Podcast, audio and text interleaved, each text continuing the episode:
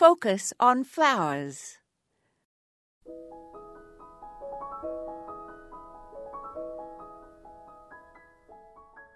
Our native Iris cristata, known as the dwarf crested iris, has flowers that range from white through violet. It spreads into colonies and has small sword shaped leaves and grows both in sun and shade in zones 4 through 8 with May bloom. Our native Jacob's ladder, Polemonium reptans, grows in both sun and shade too, as long as it has adequate moisture. Its lavender blooms appear in April. And the native wild geranium, maculatum, blooms April through July in zones 3 through 8 and produces pretty lavender flowers with five petals in sun or shade.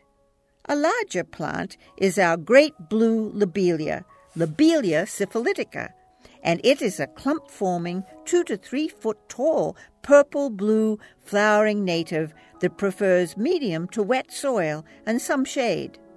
It flowers July through October. And in August through October, the gorgeous dark blue bottle gentian, Gentiana andrewsii, which grows two feet high in sun to part sun blooms. These are slow growing but long lived and pollinated by bumblebees, which are the only insects strong enough to pry open the closed, bulbous looking flowers. This is Moya Andrews, and today we focused on lavenders and blues.